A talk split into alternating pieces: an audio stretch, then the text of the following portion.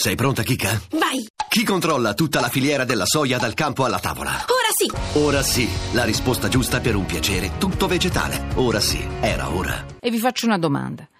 Leggendo un titolo, cosa ne pensate voi? La Cassazione ha dichiarato a una sentenza della Corte di Cassazione, ha sottolineato che Totorina è malato. Totorina, no? Il boss di Cosa Nostra.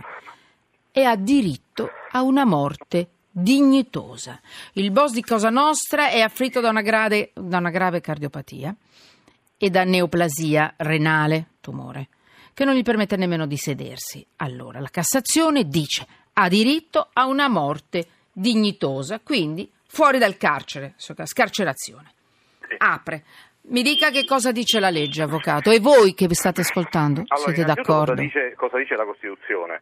Questa è una sentenza, come dire, che io condivido pienamente della Corte di Cassazione. Abbiamo tre la... minuti, eh? mi entri sì, quasi sì, subito sì. su Rina però. L'articolo 27, la Costituzione dice che le pene non possono consistere in trattamenti contrari al senso di umanità.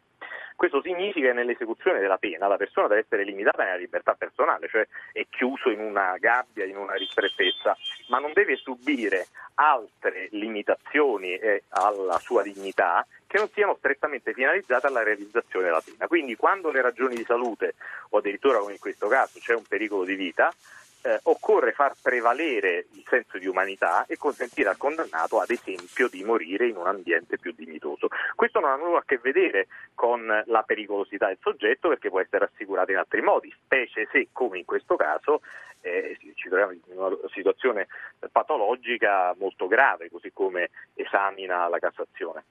Allora, fino adesso è stata sempre respinta la richiesta degli avvocati di Totorina. Sì. Eh?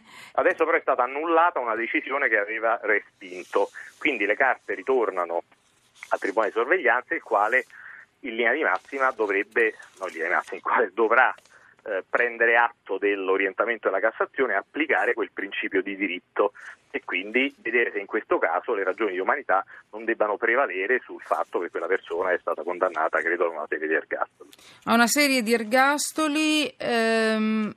Senta, io lo so che la sto mandando allo sbaraglio, pochissimi secondi, visto che la Cassazione recupera un, un termine che io amo moltissimo, e abbiamo fatto molte puntate, il diritto alla dignità. È chiaro che me lo sto inventando, sto diritto non esiste, ma in realtà esiste, no, no, esiste ma esiste, esiste, esatto. Poi, Costituzione è citato più volte. Esatto.